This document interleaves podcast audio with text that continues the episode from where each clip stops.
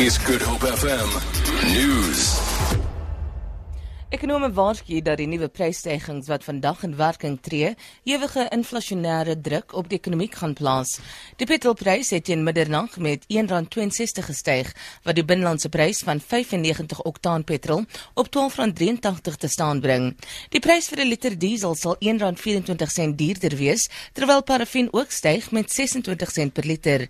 Elektrisiteitstariewe vir regstreekse kliënte styg intussen ook vandag met bykans 13%.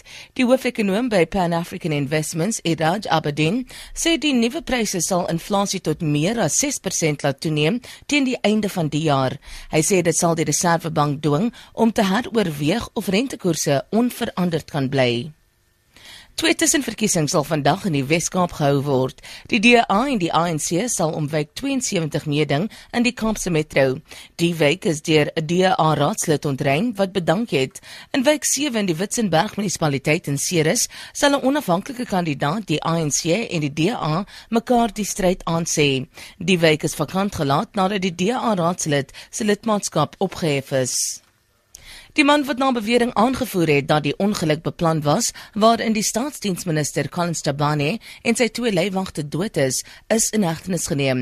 Tembani Tabane wat aanvoer dat hy die familie van die voormalige minister is, het op sy Facebook bladsy beweer, 'n lid van die ANC se uitvoerende komitee in Limpopo het die vragmotorbestuurder omgekoop om die ongeluk te veroorsaak.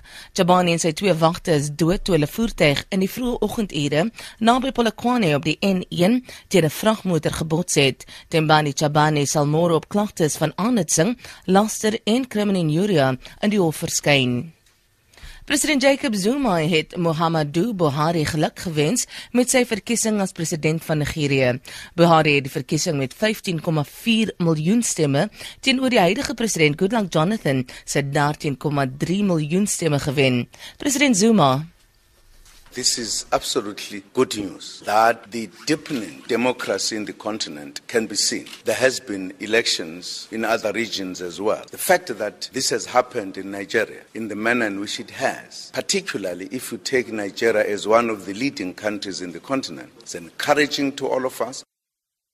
Op valutamarkte verhandel die rand teen R12.8 teenoor die Amerikaanse dollar. Die Britse pond is R17.95 werd. Die euro kos R13.3. Goud verhandel teen 1187 dollar per fyn ons en Brent olie is $54.97 per vat. Vir Good Hope FM nuus, Alexander Rosenberg.